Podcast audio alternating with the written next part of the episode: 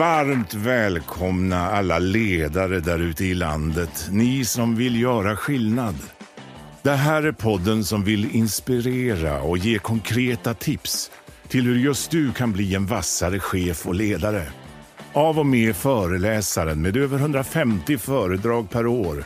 Författaren till boken Drömarbetsgivaren, rådgivaren, poddaren Svante Randlert. Välkomna till Chefssnack. Podden som snackar med Sveriges vassaste chefer. Nu kör vi!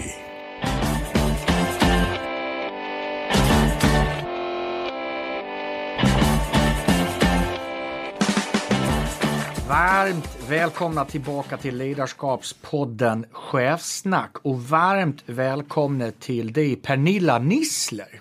Tack så mycket. Vad roligt att du är här. Kul att vara här. Det säger jag nog till alla. Eh, och, jag, och ibland låter det, hur ska jag nu kunna säga att man blir ännu mer taggad här, men från hjärtat, eh, det är ju så kul att träffa dig för att vi jobbar ju tillsammans kan man säga. Jag har fått äran att hjälpa er jättemycket. Yes. Eh, och jag brukar ta det inledningen när jag har en relation med någon så att man vet om att vi känner varandra lite mer än bara första gången vi ses. Det, det, det är lite snyggare att låta kvinnan få berätta om relationen än att mannen sitter och mansplainar hur vår relation är. Mansplaining, den är bra. ja. ja, nej men du är ju en fantastisk partner där, i två aspekter. Dels så jobbar vi tillsammans med våra Blocket jobbkunder eh, där du tillsammans med oss är med och berättar och inspirerar kring employer branding och kring hur man driver högt engagement och det som eh, skulle jag vilja säga både din och min religion väldigt mycket. Eh, så det är det ena sättet som vi samarbetar på men sen så hjälper, samarbetar vi också kring att vidareutveckla Blocket och eh, vårt ledarskap och från ett branding, employer branding perspektiv och eh, driva engagement perspektiv. Så vi har två aspekter av ja, det. men det är jätteroligt. Och, eh, jag tänkte att det ska handla lite om avsnittet om det, för om man pratar om förändring och tillväxt, vilket i stort sett de flesta pratar om. Eh, på fyra år ska ni gå från en till två miljarder. Yes. Det, det är väl både förändring och tillväxt av dess lika. Absolut. Eh, vi, kan, vi hade fem år på oss och ett år har redan gått. Mm. Eh, så mitt uppdrag var väldigt tydligt. Eh, Blocket har under väldigt, väldigt många år varit ett tillväxtbolag. Eh, fram till för något år sedan bara då man inte längre växte när man jämförde år mot år. Så mitt uppdrag var att inte bara få tillbaka till tillväxt utan dubbla på fem år. Det är ganska kaxigt. Det ska vi prata mer om, för det vet jag många försöker få till men inte får till. Dessutom går det väldigt bra för er. Så den här tillväxtresan är ju inte utifrån att det går dåligt utan det går bra men det ska gå ännu bättre. Yes. Eh, innan vi sätter igång så brukar jag, för du vet ju, du är också lyssnare. Yes. Eh, och det här är spontan fråga så det här är ingenting som nu lyssnaren kan liksom, nu har de förberett det här. Vad är magkänslan om podden? Fantastisk, sjukt inspirerande och det är jättekul att få man känner ju lite att man lär känna de här människorna som du pratar med och det är väldigt olika personligheter och det är jätteroligt. Och nu ska lyssnarna få lära känna dig. Och då tar jag snabbt av, vem är då eh, Pernilla Nissler? Eh, född 75, pluggade Master of Science i Linköping i mitten på 90-talet. Började på Nokia, det som många pratar om, liksom, då var Nokia, nu är det andra bolag. Började på Nokia 99 och jobbade där till 06. Eh, var en kort sväng på ett företag som heter TerraPlace Systems för att sedan 2007 komma in på Tele2 där du totalt har ungefär 12 år på det. Men numera sedan 2019 då VD för Blocket. Sitter lite styrelseuppdrag bland annat i Finn.no. Ett otroligt intressant bolag apropå tillväxt och går bra. Eh, man kan säga Blocket och lite till borta i Norge. Eh, något, ett styrelseledamot i företag som heter Kasa. Också varit nominerad som årets kvinnliga förebild 2016 och nummer 62 på Handels mäktigaste 2019. En liten härlig kompott eh, som har fått dig dit du är idag. Vad, det, vad är det första man tänker på? Man, det är din första roll som vd och nu ska du ta ett bolag som mår bra och går bra till en till två miljarder. Vad är det första som dyker upp spontant så tar vi mer fördjupning sen. Shit. Vilken resa. ja, vi kanske nöjer oss med shit. Eh, så tar vi följdfråga på shit sen då. Men du som lyssnar, du vet ju att vi alltid börjar med, jag kallar det för, jag börjar mening, du avslutar meningen. Så då kör vi. Jag är bäst som chef när jag är utvilad. Jag är sämst som chef när jag håller på med grejer som jag inte tycker är så himla roliga. Jag har det som allra roligast som chef när jag får jobba med drivna människor. Jag blir förbannad som chef när man inte samarbetar och ser till det stora. Mm. Jag, Pernilla, då, hävdar att mitt bästa tips för att bli bättre på återhämtningar Vila. Mm. Mitt bästa tips för bättre på reflektion är? Helt enkelt ta sig tid och stäng av. Om det är stäng av podden eller stäng av radion eller ta bort telefonen och bara sitt i tysthet. Om 60 minuter stänger vi av podden. Yes. Men du, för mig då gick det som mest åt helsike inom ledarskap när När det tog för lång tid innan jag insåg att den individ som jag trodde på inte var rätt individ för uppdraget. Mm. Där blev konsekvenserna för stora. Bra, den tar vi följdfrågor på sen. Jag löser oftast riktigt tuffa ledarskapsutmaningar genom att reflektera och gå tillbaka till så här, vad jag tror på. Och gå tillbaka till mina egna och företagets värderingar. Värderingar för mig är ett jätteviktigt så här, rättesnöre i beslut. Vare sig de är lätta beslut eller tuffa beslut. Så är värderingarna litar jag mycket på. Och det blir intressant för det tänkte jag vi ska prata ganska mycket om. För ni har ju faktiskt låtit medarbetarna verkligen vara med kring värderingar nu på Blocket och hur man lyckas med det då. Jag tycker chefer borde göra mer av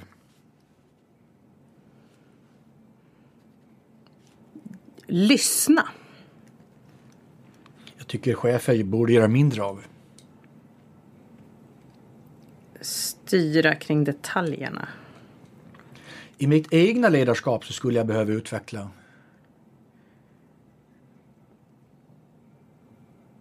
ännu mer ge goda förutsättningar för mina medarbetare. Eh, det är det som jag tycker är mitt allra viktigaste uppdrag. Eh, och jag tror på att lägga energi på sånt som man är bra på och se till att man blir ännu bättre på det snarare än att lägga energi på det som man kanske inte är så himla bra på. Jag är högerfotad, då är det bättre att träna högerdojan ännu mer är ju klokt det Pia började säga, Sundhagen en gång i tiden. Spela på rätt fot. Jag lär mig mest om ledarskap när jag... Som förälder. Intressant, det där vill jag prata mer om som småbarnsförälder också. Mm. Apropå lära sig någonting. Jag tycker konflikter då är... De är jobbiga, men räds inte utav dem. För ofta så stärks man efteråt. Mm. De misstagen jag inte längre begår som chef är jag begår en massa misstag fortfarande. Eh, kanske mer i mitt eget självledarskap kanske jag begår färre misstag idag än vad jag gjorde tidigare. Om du vill eh, fördjupa lite där? Ja, men ännu mer lever jag enligt att så här, se till att ha en roll och, och göra saker som, jag, som ger mig glädje. Mm. När jag, Pernilla, inte tänker på vad jag ska tänka, vad tänker jag på då? Då är det ganska mycket familjelogistik. Ja, man får lite svart bälte i ja. logistik nu. Jag vet att du är både fotboll och handbollsmamma. Yes. Så att, om jag skulle beskriva mitt ledarskap utifrån en pryl då, vad är det då för någonting? Ja men okej, okay, då får det bli tillbaka till fotbolls och eh, handbollsmamman. Då får det bli det här eh, whiteboarden som tränaren har eh, när den samlar gänget och ska prata om taktik. Eh, jag får väl vara whiteboarden för det är någonting man samlas kring och gör någonting gemensamt kring. Det är bra. Du, eh, det är inte alltid självklart att vissa ledare gillar att prata om likheter mellan föräldraskap och ledarskap. Ibland blir det så här, men det går inte alls att jämföra. Mm. Vad har du för tankar kring det här? Så låt oss, Imma, du som tog upp det, så högg jag på den. Mm. Eh, du sa att du lär dig av det. Berätta lite, ge oss lite dina tankar där. Jo, men det är inte alltid man tycker samma sak som sina barn och det är exakt samma sak i, i sitt ledarskap och med sina medarbetare och med sina kollegor och sin chef. Så där tycker jag att man lär sig, eller jag påminns om att saker och ting är olika. Eh, eller att man kan tycka olika. Eh, det är inte alltid man har samma drivkrafter som sina barn. Eh, min drivkraft kommer att vara att de ska gå och lägga sig och sova och vakna pigga. Medan mina söners drivkraft kan vara att vinna ytterligare ett, en omgång i Fifa 19 eller Fifa 20 snarare. Eh, och då måste man jämka de här drivkrafterna och liksom förstå vad som driver den andra. Så det, det är nog många sådana saker. Och sen så är ju liksom som förälder så har man ju aldrig tillräckligt med tid. Eller så här, samhället idag är ganska stressat. Eh, så man har ju liksom, det finns ju ofta en inbyggd, eh, en inbyggd begränsning i tid. Och det gäller ju att nyttja den så mycket som möjligt. I sin relation till sina barn och sin familj och sin man. Och samma är ju på jobbet. Där finns ju också begränsningar i form av tid eller pengar eller resurser. Liksom. Så, att, så det handlar om optimering. Vad har Pernilla mamman då lärt sig där hemma som du faktiskt gjort att du blivit en bättre VD? Ja men där hemma så behöver man ju påminna sig själv om att allt inte behöver vara perfekt kanske. Det kan vara lite lite högar där och det kanske inte är bäddat så tjusigt som man vill eller vad det nu må vara. Och det gäller ju så här pick one's fights eller vad man ska säga, lägga energin på rätt ställe. Och det, måste man, det är ju daglig träning i allra högsta grad. Men samma är ju på jobbet. Eh, att så här, ja men den där grejen blev inte perfekt, den där grejen det blev inte perfekt men det var good enough. Liksom. Det tar oss framåt. Liksom. Och, och, och, eh, alla är fortsatt motiverade, alla är fortsatt glada, alla är fortsatt engagerade och då räckte good enough på den där delen som tar oss ytterligare framåt. Jag gillar ju ordet good enough mm. ja. Jag tror det är och det har vi varit inne på innan mm. tidigare säsonger och också med Stordalen där. Tänk om good är tillräckligt bra. Mm. Hur ofta är det great mm. och vilken kraft tar det för att vi ska bli great? Mm. Eh, om jag vänder på det där myntet då, någonting Pernilla Veiden har lärt sig som gjort dig till en bättre förälder?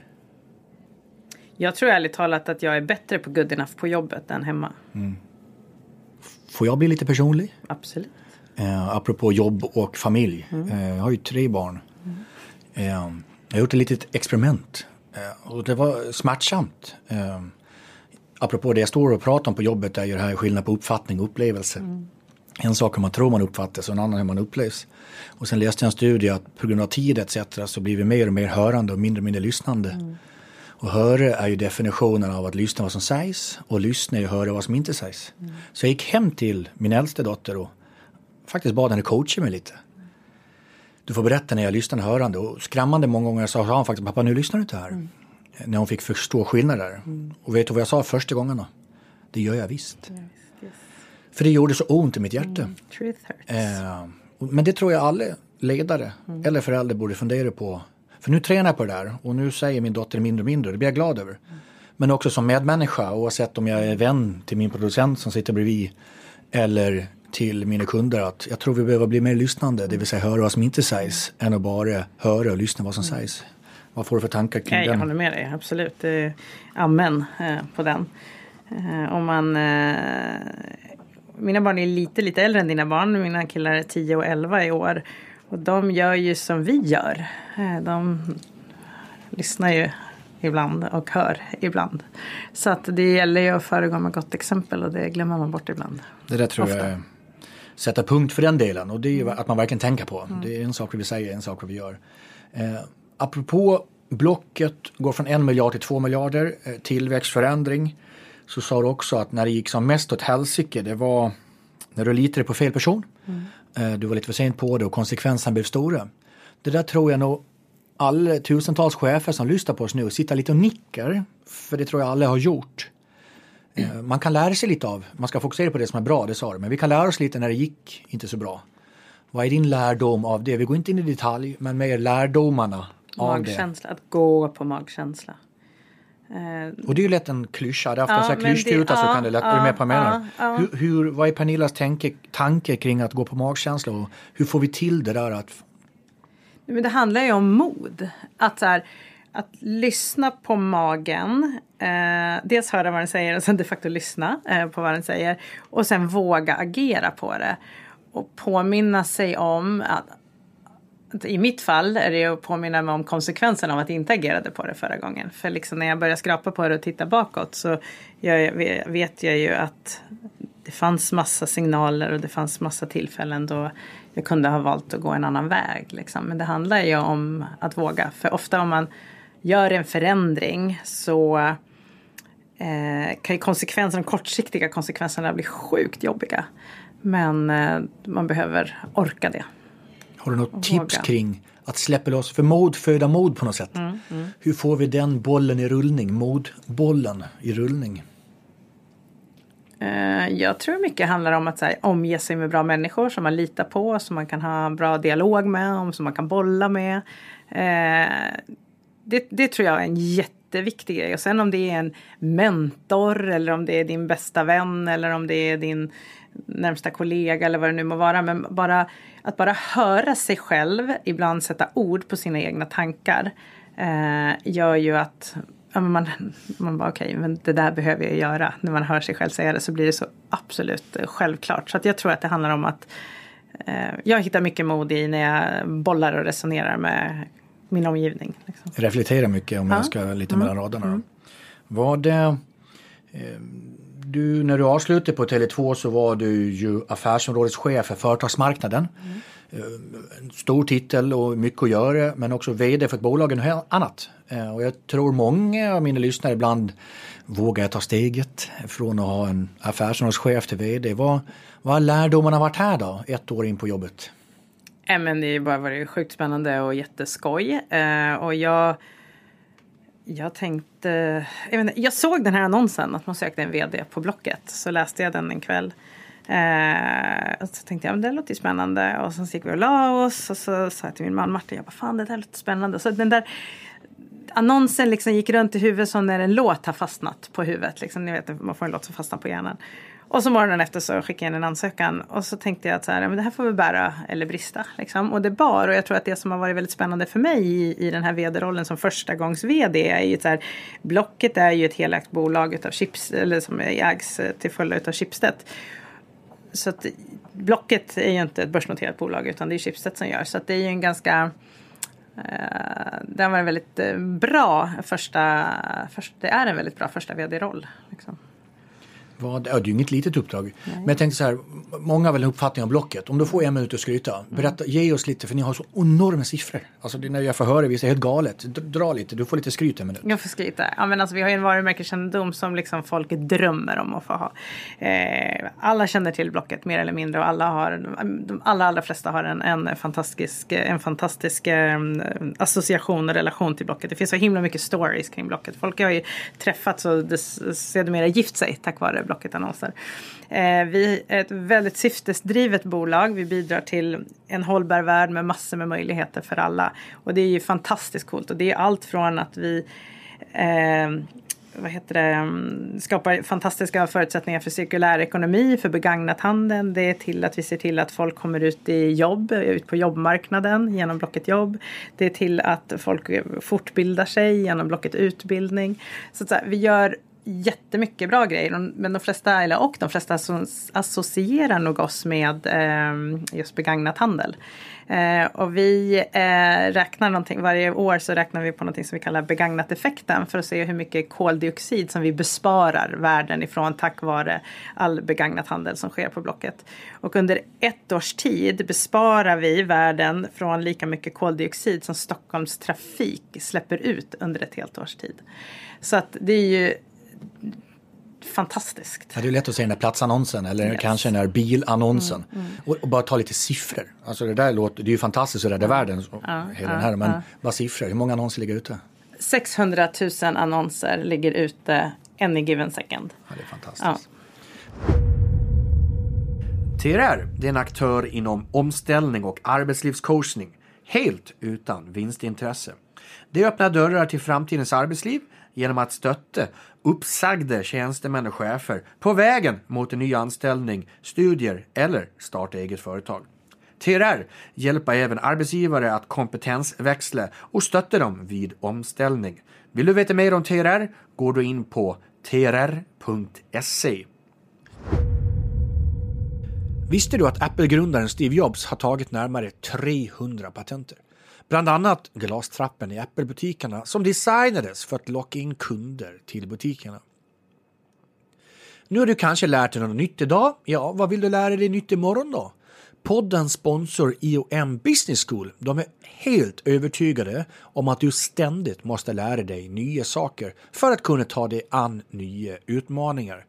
IOM de har över tio utbildningar inom försäljning som ger dig strategierna till att få fler kunder till din verksamhet.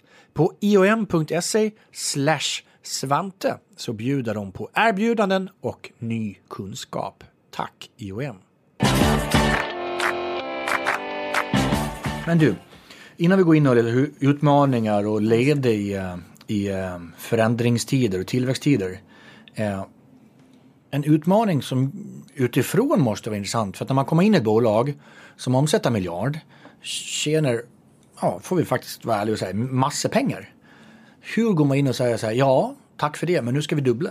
Mm. Hur får man med sig folk? För det kan väl vara lätt att man, ja men Pernilla, det går bra för oss redan nu. Vi vet bara vad vi har gjort hittills. Ta oss igenom den, för den kan ju inte vara helt lätt. Nej, den är inte helt lätt. Absolut inte. Det som hände på Blocket var ju då att man ett år inte växte när man jämförde eh, mot föregående år. Och det blev liksom som en Oj jävlar, åh fan, kan det här hända? Så att det blev liksom eh, det, en alarmklocka så att säga. Så då fick man satte man sig ner, det här var innan jag klev på, för, och sen så sa man så okej okay, vad sjuttsingen ska vi nu göra för att kunna vända det här skeppet? Och eh, för att det är helt självklart att Blocket ska vara ett tillväxtföretag. Det finns liksom inget alternativ till det. Så då satte man samman eh, ett smart gäng eh, som då började titta på hur, vad som krävs för att man ska vända eh, skeppet och för att man ska komma tillbaka till tillväxt. Och man satt där och knåpade vad jag förstår och man satte vreda. vred och det var lite små siffror som liksom skrevs in i ett Excelblad och man kom ingen vart. Sen så var det någon som kastade in, ja ah, men vad sjuttsingen behöver vi göra om vi ska dubbla på fem år då? Och ibland behöver man en bihag eller ett stort mål eller någonting som inledningsvis känns helt oöverkomligt. Och så kastar man in en sån utmaning i ett rum och hux flux inser man att fasken, det här är ju överkomligt. Eh, och det var det som hände. Liksom, man satte en, en, ny strategi. Vi ska fortsätta vara duktiga på massa, massa saker som vi är duktiga på idag. Men utöver det så ska vi eh, bli duktiga på flera saker. Liksom, och gå in i flera områden eller eh, ha andra affärsmodeller och så vidare. Så att det handlar om att få blocket. Och det här är jag väldigt försiktig med när jag pratar internt. Att så här, vi ska gå från en miljard till två miljarder. Och vi har under det här året förändrat väldigt mycket saker eller förbättrat väldigt mycket saker. Det betyder inte att det inte var bra tidigare utan det är bara att vi vidareutvecklar någonting som var väldigt bra. Liksom. En viktig mening tycker jag är där. Det är ju tydliggöra meningen. Det som har tagit oss hit kanske inte tar oss dit. Eh, jag jobbar ju med vissa kunder som har funnits i 150 år och då blir det nästan provocerande att säga att nu ska vi göra massa annat. Ja, men det vi har gjort i 150 år har tagit oss hit. Men nu ska vi ta oss dit. Yes. Eh, är du med lite på den? Absolut, absolut. Och när man säger det så är det ingen förolämpning mot det som har tagit oss hit. Utan man säger det med full respekt för vad som har tagit oss hit. Och sen så måste man ju då reflektera över, okej, okay, men vad, vad tar oss nästa steg? Är det, är det en delmängd av det som tog oss hit eller är det någonting helt nytt? Eller vad må det vara? Liksom? Men man måste vara öppen för den, um, den diskussionen. Och det är det vi väldigt mycket har varit på Blocket under året. Det jag personligen är nyfiken på att höra mer av dig är ju att för min spaning, mycket andra bolag som ska tillväxt, man lyckas inte riktigt förankra i någon dröm. Mm. Utan många har en plan, nu ska vi mm. dit. Men det klyschordet varför ska vi dit? Mm. För vi får ju inte folk att springa dit om man inte riktigt ser vad är värdet av att gå dit. Mm. Hur får du med folk på drömmen? För två miljarder är bara en siffra egentligen. Mm. Mm. Hur, hur, gör du kring det där och hur tänker du kring det? Nej, men jag tror så här, ja, jag håller med dig, två miljarder är bara en siffra, det är ju bara slutmålet. Och det är också så här, nu kommer väl klyschtutan fram, att så här, det är vägen dit som är rolig, men det är ju vägen dit som är rolig. Så att så här, för mig handlar det väldigt mycket om att, att skapa förutsättningar för att folk ska välja att vilja vara med på resan. Så man vill ju beskriva resan, beskriva målet och beskriva hur vi ska ta oss dit gemensamt. Och sen så handlar det om att, att individer sen måste bestämma sig huruvida man vill vara med på resan eller inte.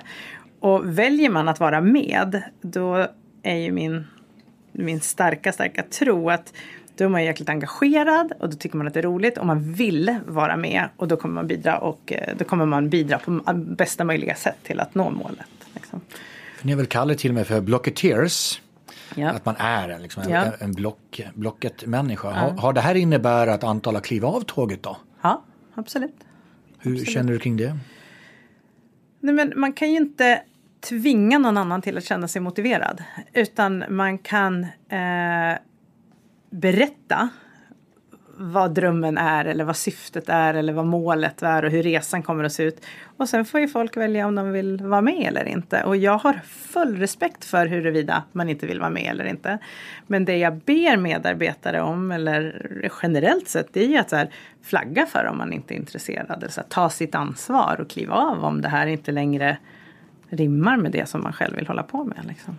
Ja, för det intressant är ju att när man tittar på många som skall från A till B, oavsett om det är en till två miljarder eller det kan vara mycket, mycket mindre ibland. Mm.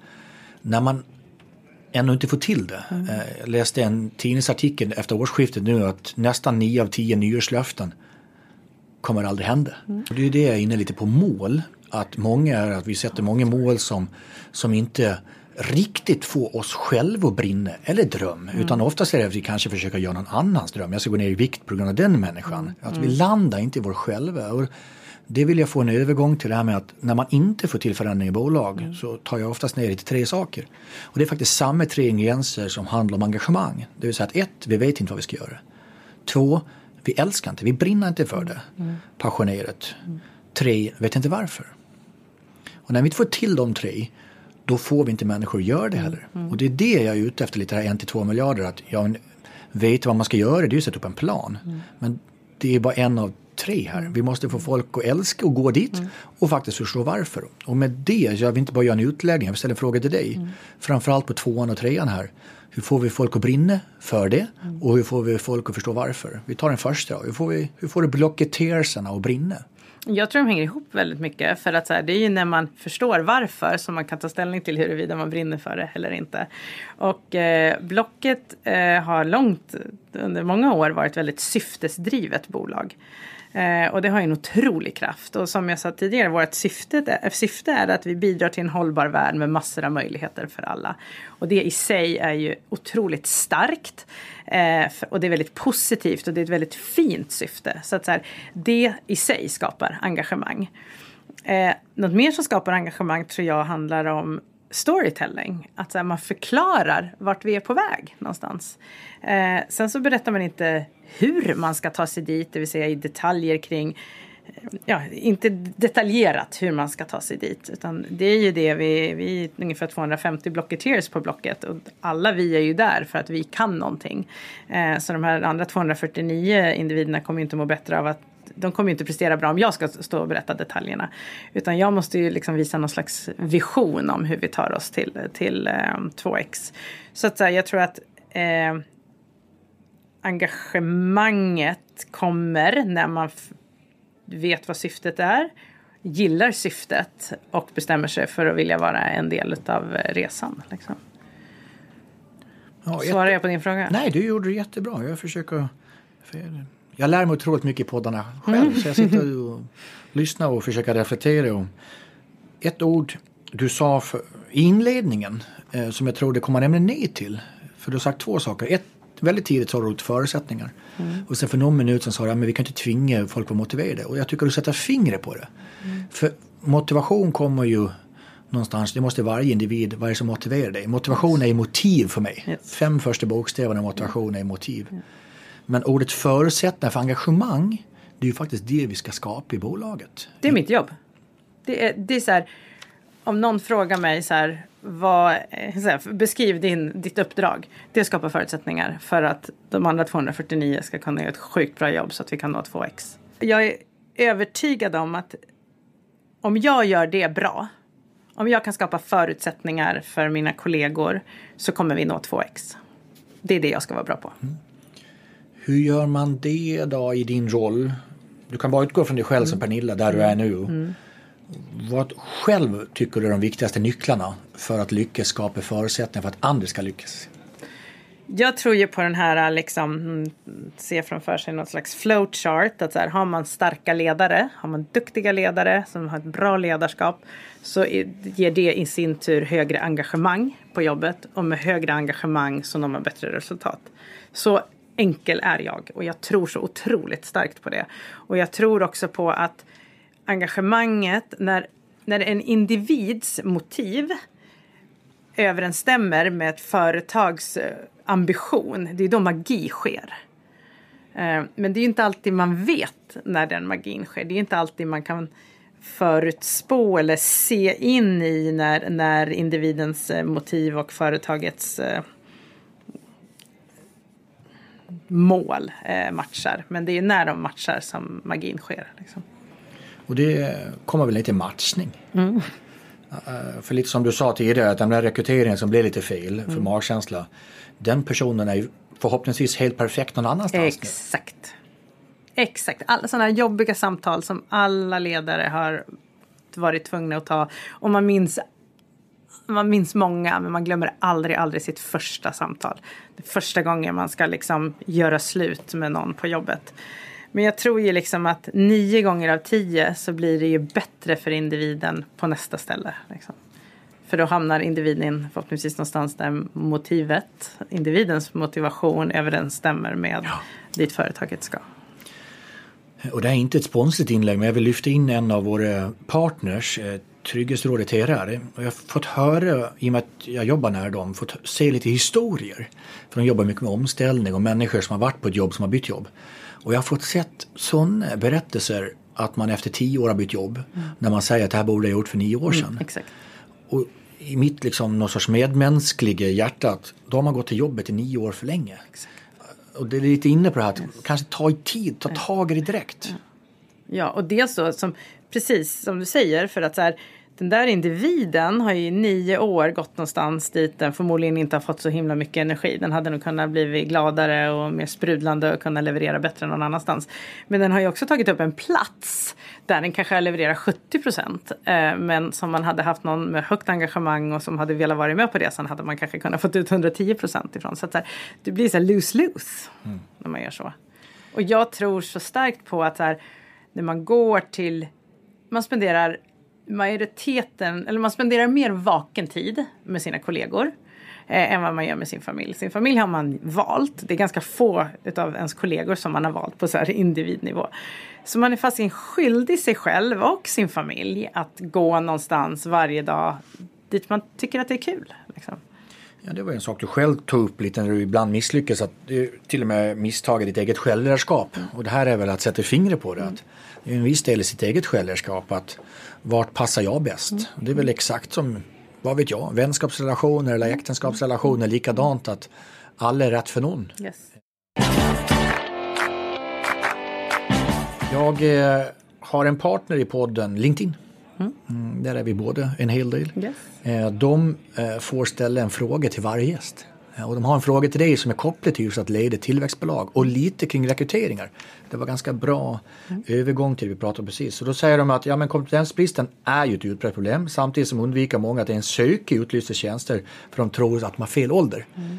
Eh, LinkedIn de har haft en undersökning som heter Recruiter Sentiment som anser att 53 procent av yrkesverksamma inom rekrytering och HR att åldern kan vara ett hinder för arbetssökande. Samtidigt visar samma undersökning att äldre arbetssökande upplevs starkare i 8 av 14 undersökta kriterier. Alltså det är ett kompetensvinn.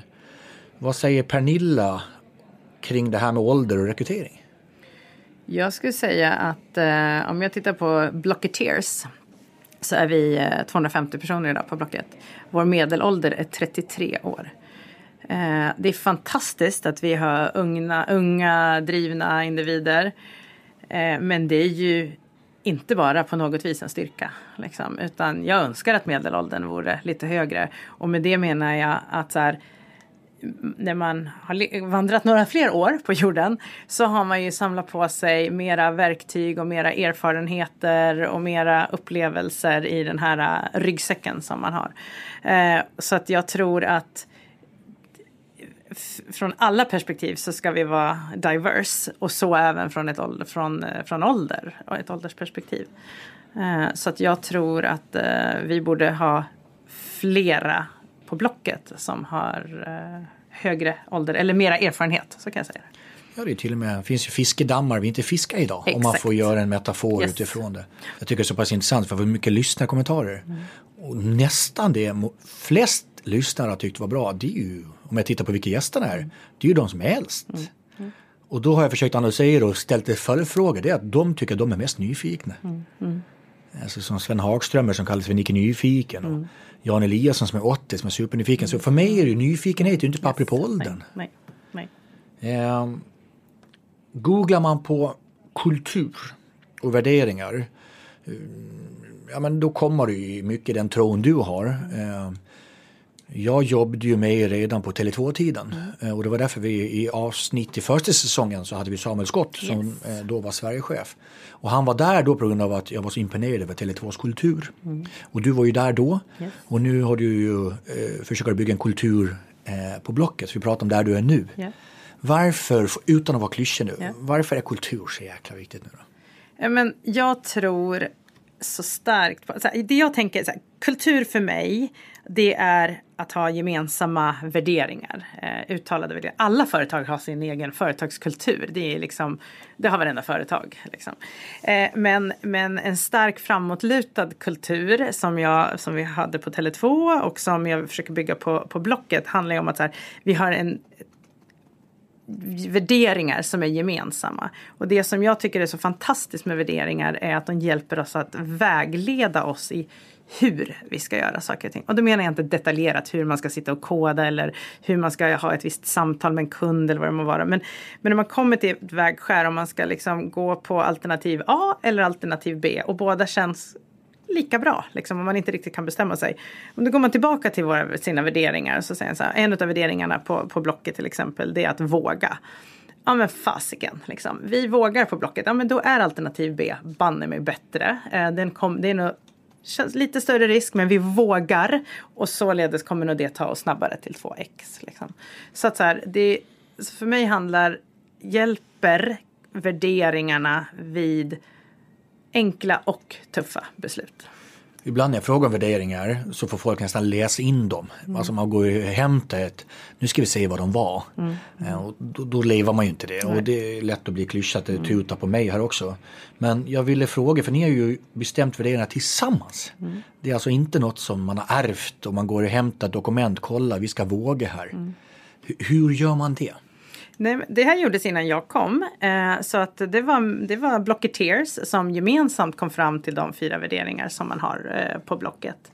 Eh, så att eh, sen så är min uppfattning lite grann att när man hade kommit överens om de här värderingarna så blev det ändå lite av en skrivbordsprodukt. Eh, så att det vi har jobbat med väldigt mycket under året som gick under 2019 det var att aktivera de här värderingarna. För de gör ingen skillnad om de ligger i, i en skrivbordslåda som PowerPoint. Liksom. Där, liksom. Det är inte så mycket våga, precis. Utan det handlar väldigt mycket om att aktivera de här värderingarna. Och det som, om jag får ta en liten omväg till Tele2, så är det att Tele2 har sex, eller hade, när jag var där hade vi sex värderingar som alla kunde som ett rinnande vatten. Liksom. Och de förenade oss och de skapade väldigt mycket stolthet. Jag skulle säga att de till mångt och mycket var liksom vår konkurrensfördel gentemot. Det, det var någonting som vi hade som ingen annan hade som inte gick att kopiera. Eh, när jag kom till Blocket så hade de värderingarna, upplever jag, inte skapat så mycket stolthet kanske ännu, men det som skapade väldigt mycket stolthet på Blocket var syftet. Vi hade ett gemensamt syfte som alla trodde på. Det var inte lika starkt på Tele2 under åren jag var där, utan då gick vi igenom någon slags soul searching för att hitta vårt syfte. Och jag tycker det är jättespännande nu att få vara på ett bolag som har ett starkt syfte där vi aktiverar värderingarna, vilket är tvärtom då mot min, min tidigare erfarenhet. Och jag tror ju att magin sker ju när man har när man är en syftesdriven organisation och dessutom har en gemensam grund och ett gemensamt fundament i värderingarna så ger det en otrolig kraft. Och här är ju, om jag får hänga på lite, till och med generationsskifte. Eh, det har ju länge varit att syftet ska vara att man ska arbeta. Och nu brukar jag säga att arbetet måste ju vara med ett syfte. Yes, yes. Och du förklarar ju verkligen eh, skillnad på ja. de två. Att ja, men syftet ska inte vara att vi ska arbeta. Nej. Vi ska väl arbeta med syftet. Ja, exakt. Men jag tror ändå, jag vill inte släppa det där. Jag mm. tror många ändå sitter nu, jo, jo, men berätta hur man gör det då. Mm, mm.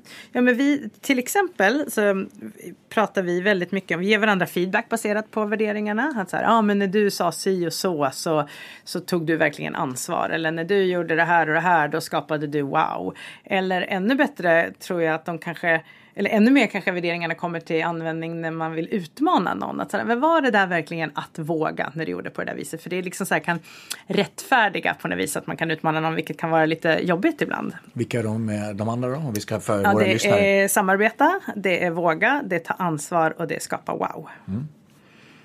Och det där wow tycker jag att, mm. Eh, för det är ju inget vi kan säga, det måste ju kännas. Yes. Yes. Hur jobbar man som vd med det? För på ett sätt är det att i och med att du bjud, om vi bara går förbi värderingar, vi pratar om att du låter faktiskt dem vara med och forma organisationen på Ja. huret Ja. i de flesta områden. Det innebär att du också be, behöver släppa på lite makt. Absolut. Eh, Och jag brukar säga att vi måste gå från instruera till involvera. Och det lever ju du med Pernilla. Yes.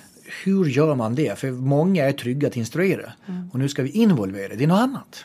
Det är något annat. Och det krävs ju att man vågar. För, eh, och, och det gör vi väldigt mycket av det vi gör. Vi gjorde en omorganisation på Blocket under året som gick.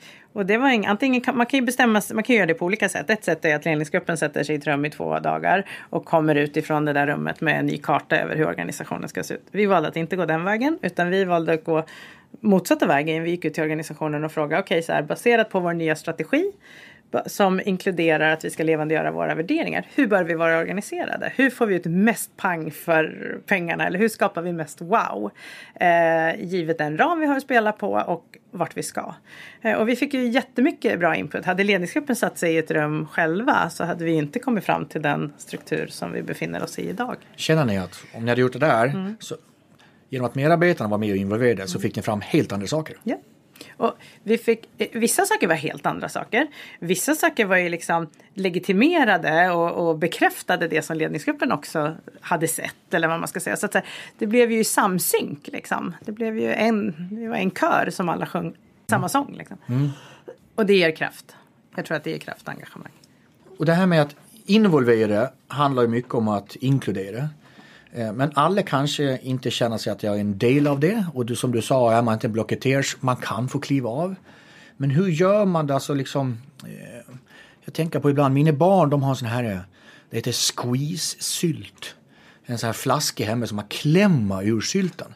Hur gör man liksom så att värderingar inte blir liksom att den här squeezen, man försöker klämma människor in i samma mall. Att man, man är så pass mycket i värderingar som man liksom, annars får man inte vara med. Förstår lite vad jag är ute efter? Ja, jag förstår vad du är ute efter. Liksom att knöla in en viss personlighet in i våra värderingar. Ja, och det vill man ju inte göra. Men man... Jag tror inte att man kan vara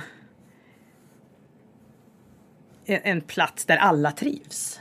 Liksom. Utan så här, man återigen, alla företag har sin kultur, bra eller dålig, och liksom sned eller rak eller vad det nu må vara. Men så här, all, alla platser är inte för alla helt enkelt. Och där måste man nog bara så här, vara true to oneself och välja att det här är ett ställe jag vill vara på. Och, och jag kan förhålla mig till de här värderingarna. Och för, för mig är det helt självklart att vara på ett ställe där mina egna värderingar mappar med det bolags värderingar som bolaget som jag jobbar på. Och då är det ju inte bara vad det står på väggarna liksom eller vad det står på powerpointsen där värderingarna är utan det är också så här, sättet på vilket man lever värderingarna. Men kan det vara, för i och med att vi pratar om involvering väldigt mycket idag. eh, Kan det inte vara, för jag vill ju tro, precis som du säger, att kultur ska ju nås inkludera. Men det måste göra att vissa blir exkluderade. Ja. Och i dagens samhälle får man knappt prata om exkludering tycker jag ibland. Vad är dina tankar på det? Att desto tydligare det är så innebär det att folk måste få bli exkluderade. Ja, och jag tycker att det är helt fine. Jag tycker det är helt fine. För att så här, man... Eh, man, återigen, man kan inte vara ett ställe där alla trivs. Jag tror inte att det finns ett sånt ställe. Liksom. Eh, så att jag tycker att eh, man som ledare eller som företag är man liksom skyldig att så här, förklara vad man står för och vad som förväntas av en och så vidare. Men sen så måste ju alla individer bestämma själva om de vill vara en del av det eller inte. Och det är ju ganska tydligt, för vi behöver inte gå in på detaljer, men Tele2 är ju också ett annat bolag idag efter en sammanslagning när jag kom hem. Och trivs man inte det nya det blev, ja då är det bara att kliva av. Ja, exakt. Det är ingen som tvingar en att vara kvar. Så varje dag så gör man ett val att gå till jobbet. Liksom. Eh, så att, eh, nej, jag håller med. Och jag hade en, en gång en chef eh, på, under mina Nokia-år eh, som vi var, det här var under Nokias tid eh, då resultatet liksom inte fortsatte vara lika fint som det hade varit utan vi började gå in i ganska mycket utmaningar och jag jobbade då på någonting som heter Nokia Games. Eh, vi hade precis lanserat, vi höll på i det här i bakva- kölvattnet utav Nokia Engage som var den här telefonen som var som en taco. Man fick ta ut batteriet för att byta spel inte perfekt eh, användarupplevelse. Så vi hade lite kämpigt och vi var iväg på en konferens, vi var massa ledare. Eh, dag ett hade varit ganska låg energinivå på den här konferensen. Eh, dag två kom vi in i konferensrummet och då hade vår chef Gerard pluttat alla stolar och ställt dem längs väggarna. Eh, och sen så hade han tagit silvertejp och satt upp mitt i konferensrummet. Eh, och sen så bad han oss alla ställa sig på ena sidan silvertejpet. Och sen så sa han så här, do you want to be part of the problem or do you want to be part of the solution? Och med det menar han på så här, vill, du vara, vill du, vara så här, vi har en tuff resa framför oss just nu. Vill du fortsätta att gnälla om den resan och tycka att så här, det är orättvist att vi har de här kraven på oss eller gud vad fubbigt att kunderna inte tyckte att det var bra att ta ut batteriet när man skulle byta telefon eller byta eh, spel. Eller vill du liksom så här, ha framtidstro och liksom springa mot målet.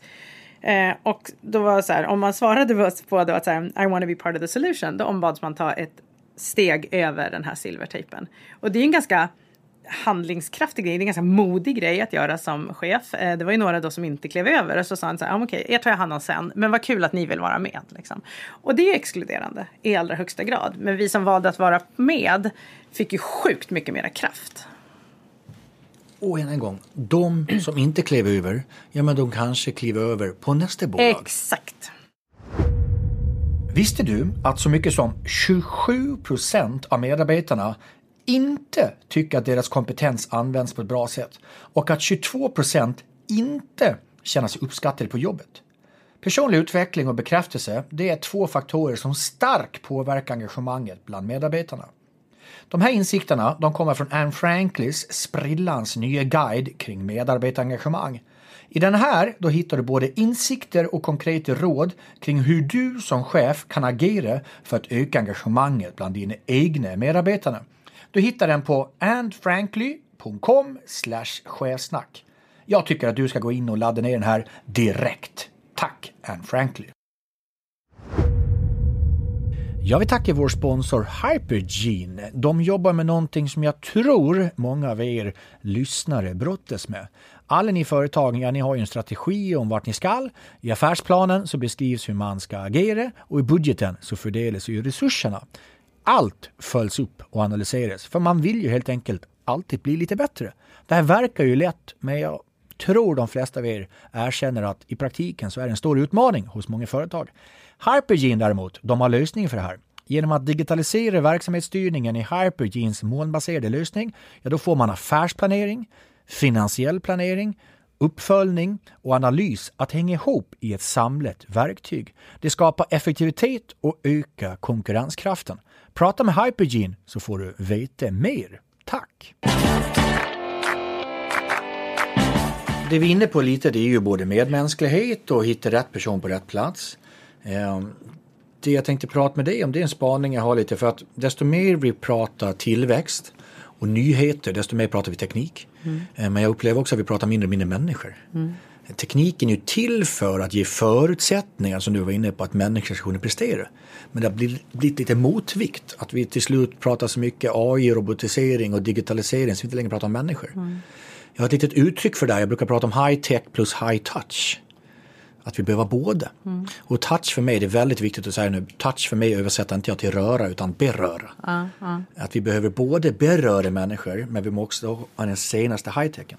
Jag antar att ni tar er inte till 2x, det vill säga 2 miljarder istället för en, med, både, med bara digitalt eller bara människor. Hur är din tanke framåt för dubbla omsättningen att jobba med både touch och tech? Nej men så här, vi har eh vi har en del teknisk skuld som vi jobbar igenom nu. Eh, som skapar bättre förutsättningar för framtiden rent tekniskt. Men så här, den är värd nada om det inte vore för allting runt omkring.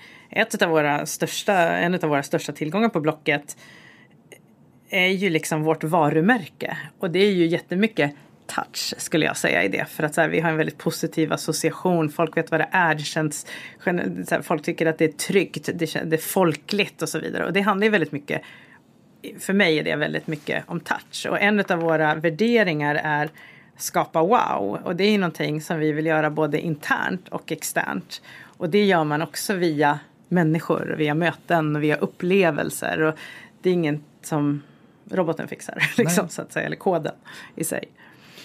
För vi började lite prata om vi skulle förändring. Mm. Egentligen borde man omdefiniera det för det förändring är lika med förändras. Mm. Mm. Företag och organisationer förändras ju mm. när människor förändras. Yes. Men det var yes. det jag var inne lite tidigare att vi har glömt bort de som ska göra det. Yes. Yes. Hur får vi till det här Pernilla? Att förändring är lika med förändras. Då behöver vi tech och touch. Ja, och då här, människor jag går tillbaka till det hela tiden, kommer, behöver vilja vara med på resan och vilja inte vara passagerare på resan utan vilja vara driva resan. Eh, människor jag vill att vi på Blocket ska vara människor som ser fantastiska möjligheter i framtiden. Tekniken kommer kunna hjälpa oss att realisera möjligheterna men det är inte tekniken som kommer identifiera möjligheterna utan det är vi och vår drivkraft och vårt engagemang som kommer göra. och ni, vår vilja att göra bra. För ni blir ju ett, med all den trafiken ja, det är klart ni har mycket data. Mm. Men datan är inte det som är guldet, det är vad vi gör med datan. Yes, yes. exakt så är det. Och där går vi bort oss lite upplever om vi fortsätter då från förändring och pratar lite tillväxt mm. och vi behöver inte bara prata Blocket utan med all din erfarenhet från både Nokia och Tele2-resan. När jag säger ordet tillväxt, vad är det som dyker upp i huvudet då, då av framgångsfaktorer? Men det handlar ju om att här, våga testa nya saker för mig. Mod. Att, mod, väldigt mm. mycket mod. Men också respekt för det man håller på med. Det kan inte vara så att de som jobbar med de nya sakerna är de coola killarna och tjejerna på jobbet. Liksom. Utan man ska ha stor respekt för sin kärnaffär man, så att man inte går bort sig. Liksom. Eh, man det må vara så att det som tog en hit, dit man har kommit idag, är inte det som kommer ta en vidare. Men det, det är ju basen. Som liksom, det är den velociteten man kommer in med. Så att eh, för mig handlar det om så här, en balans mellan respekt för vad som har tagit oss hit eh, och mod att eh, titta på nya saker liksom, och hitta den här magin i liksom, hur, var möts de här grejerna. Många bolag börjar med sådana här olika X-bolag, mm. att man lägger innovationen där. Någon annanstans liksom. Mm. Vad är din tanke kring det då? Jag tror inte på det och så här, kaxigt för mig att säga så finns det jättestora bolag som har lyckats jättebra med det. Men så här, våran sättet på vilket vi jobbar med det på Blocket är att så här, vi vill göra det nära oss själva. För jag är rädd att om man sätter något team på sidan om som ska jobba med det här coola, så här, eh, det här coola framtidsgrejerna. Dels så Eh, eller eh, ett av de största riskerna man löper med det, det är när det här teamet sen är klart med det så ska det in i det ursprungliga teamet eller de som jobbar med verksamheten generellt sett. Då är det väldigt lätt att så här, not invented here symptomet uppstår. Det vill säga så här, ja, de trodde att det var bra men de visste inte alla de här grejerna, de som jobbar i det andra teamet. Liksom. Så att i så fall ska det vara det här coola X-teamet som sen ska fortsätta utveckla produkten. Jag tror eh, jag tror att det finns stor risk för när man eh, särdrar de här för mm. mycket. Innovation och framtid måste ju ligga i, det måste ju vara allas eh, uppdrag. Det är likadant att affärsutveckling ska egentligen inte vara en affärsutvecklares uppgift. Nej, det är ju alla. Det där är också, för du var inne lite på så här, respekt för grundprodukten eller mm. tjänsten. Jag, mm. Kan det inte vara lite det här att balansen mellan kärnerbjudandet och tilläggstjänsten?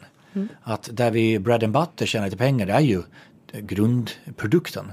Men att hela tiden våga tilläggstjänster. Men kanske, vi har ju sett både på Ericsson och andra företag, helt plötsligt tilläggstjänsten är grundprodukten. Yes, exakt. Är, är det någonting i det där? Absolut, det tror jag. Vi jobbar liksom så här, vi har ju ett, ett, en kärnprodukt, ett kärnerbjudande. Sen så jobbar vi, ja men så här, vår modell heter CAN, Core, Adjacent och New. Vi har vår kärnprodukt. Vi utvecklar koncept och tjänster och sånt som ligger närliggande, det vill säga adjacent. Och sen så testar vi helt nya pryttlar här borta. Och tanken är ju såklart att de här grejerna som vi gör inom adjacent och inom new, någon gång om, när de lyckas, det är inte alla grejer som kommer lyckas där, utan de sakerna som lyckas, som, som vi lyckas skala, där våra kunder och användare tycker att det är bra och vi ser en fin affär i det, då blir ju de core till slut. Då blir de en del av kärnan. Så, och det är ett sätt på vilket kärnan fortsätter att utvecklas över tid. Liksom. Och det tror jag att det måste ske. I din fyraårsplan någonstans, som är något tydligt, så här, vi ska gå från en till två miljarder det är ju dessutom, om jag får tolka lite mellan raderna, på vissa affärsområden som kanske inte kommer ha sin största framgång framför dig. Det kanske är vissa affärsområden där helt enkelt man kommer inte använda de sakerna lika mycket vad vet jag? Jag vet ju att ni säljer platsannonser. Det kanske inte att platsannonser kommer öka de fem kommande åren. Hur tänker man kring sådana saker? Man ska ha tillväxt men också på vissa marknader. Men här kommer det gå ner. Vi har pratat om Gnilla Härlitz där helsidesannonser gick ner, ner, ner fast man ska prata tillväxt. Det är inte lätt. Nej, nej. Hur tänker du kring det här då? Nej, men då måste man ju hitta, men, om vi tar intäktsströmmar i det här fallet, som liksom så här, kommer någon annanstans ifrån eller, eller mod, affärsmodeller som, som eh, ja, annorlunda affärsmodeller helt enkelt. Eh, och även se så här, ja men om platsannonsen då till exempel, om den inte finns kvar om fem år eller tio år eller vad det nu må vara. Men vad kommer hända istället då? Hur kommer Svante arbetsgivare och Pernilla arbetstagare mötas då? Då vill vi ju vara där. I det mötet eller för, skapa förutsättningar för det mötet eller eh, vad det nu må vara. Så att, så här, det gäller ju att fixa med det man håller på med här och nu men även ha en framåtblick. Och kanske det jag vet, och du är bättre att jag säger än du säger det, det vet du är duktig på ditt team är att det kanske är de som jobbar med det i fabriken som ser det där snabbare än i ledningsgruppen. Yes, absolut. Du, eh, om vi ska ta ner eh, allt vi har pratat om, eh, det behöver inte ha nytt, eh, men liksom någonstans jag Pernillas tre bästa tips kring ledarskap idag och framåt. Vi börjar med nummer ett. Eh, omge dig med smartare människor än du själv är. Omge dig med smartare människor. Nummer två. Ledarskap är otroligt viktigt eh, för en organisation. Så se till att satsa på ledarskap. Inte bara ditt eget utan dina ledares ledarskap. Så att säga, och låta det ta tid. Och nummer tre. Det är precis som ledarskap är viktigt så ger det engagemang. Att så här, eh, jag tror ju att engagemang är the magic sauce. Liksom. Så att så här, skapa förutsättningar för engagemang. Det tycker jag vi låter vara bra slutord. Hur känns engagemanget efter en timme med mig så här och det vi har gått igenom? Känns väldigt bra. Härligt. Ja, och, eh, ja, som jag sagt innan, jag gillar både dig och er. Det har varit kul att få träffa dig i det här sammanhanget eh, och få djupdyka lite och få spela in det. Och förhoppningsvis kanske du som lyssnare känner att det fanns någonting där och ta med dig till att du ska bli bättre. För precis som Pernilla sa, det börjar sluta med ledarskapet. Yes. Du, innan vi är helt klara så jag vill ofta avsluta med energi, precis som du är, och engagemang med någon, eh, någon låt.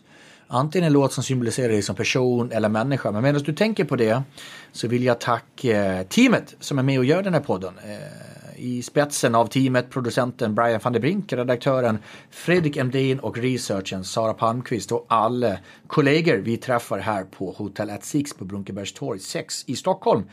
Jag vill tacka lyssnare. Ja, jag gör ju det här för er så jag hoppas och känner att eh, ni verkligen tycker att det blir bättre och bättre och att ni kan ta med någonting. Våra partners Anne Franklin, Hypergene, IOM Business School och TRR. Och självklart då dagens gäst Pernilla.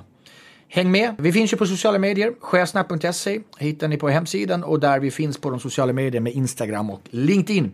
In och skriv om ni känner för någonting eller gilla om ni känner någonting. Där kommer det mer och mer saker löpande. Pernilla, vilken låt rullar vi ut till? Det är bara att åk med svenska alpinlandslaget. Den såg jag inte komma. Eh, men från en miljard till två miljarder är det en resa. Och den resan är ett antal blocketeers som har valt att hoppa på. Eh, kul att följa längs eh, sidan. Och jag säger bara de här kommande fyra åken, det är bar och åk. Det är bara att åka. Det är bara åk med is i magen och med tungan rätt i mun. Varje decimeter är en hundradels sekund. Det var då och, och inget annat. Ingen mening med och prat Ingemar är tyst och kör och det ger resultat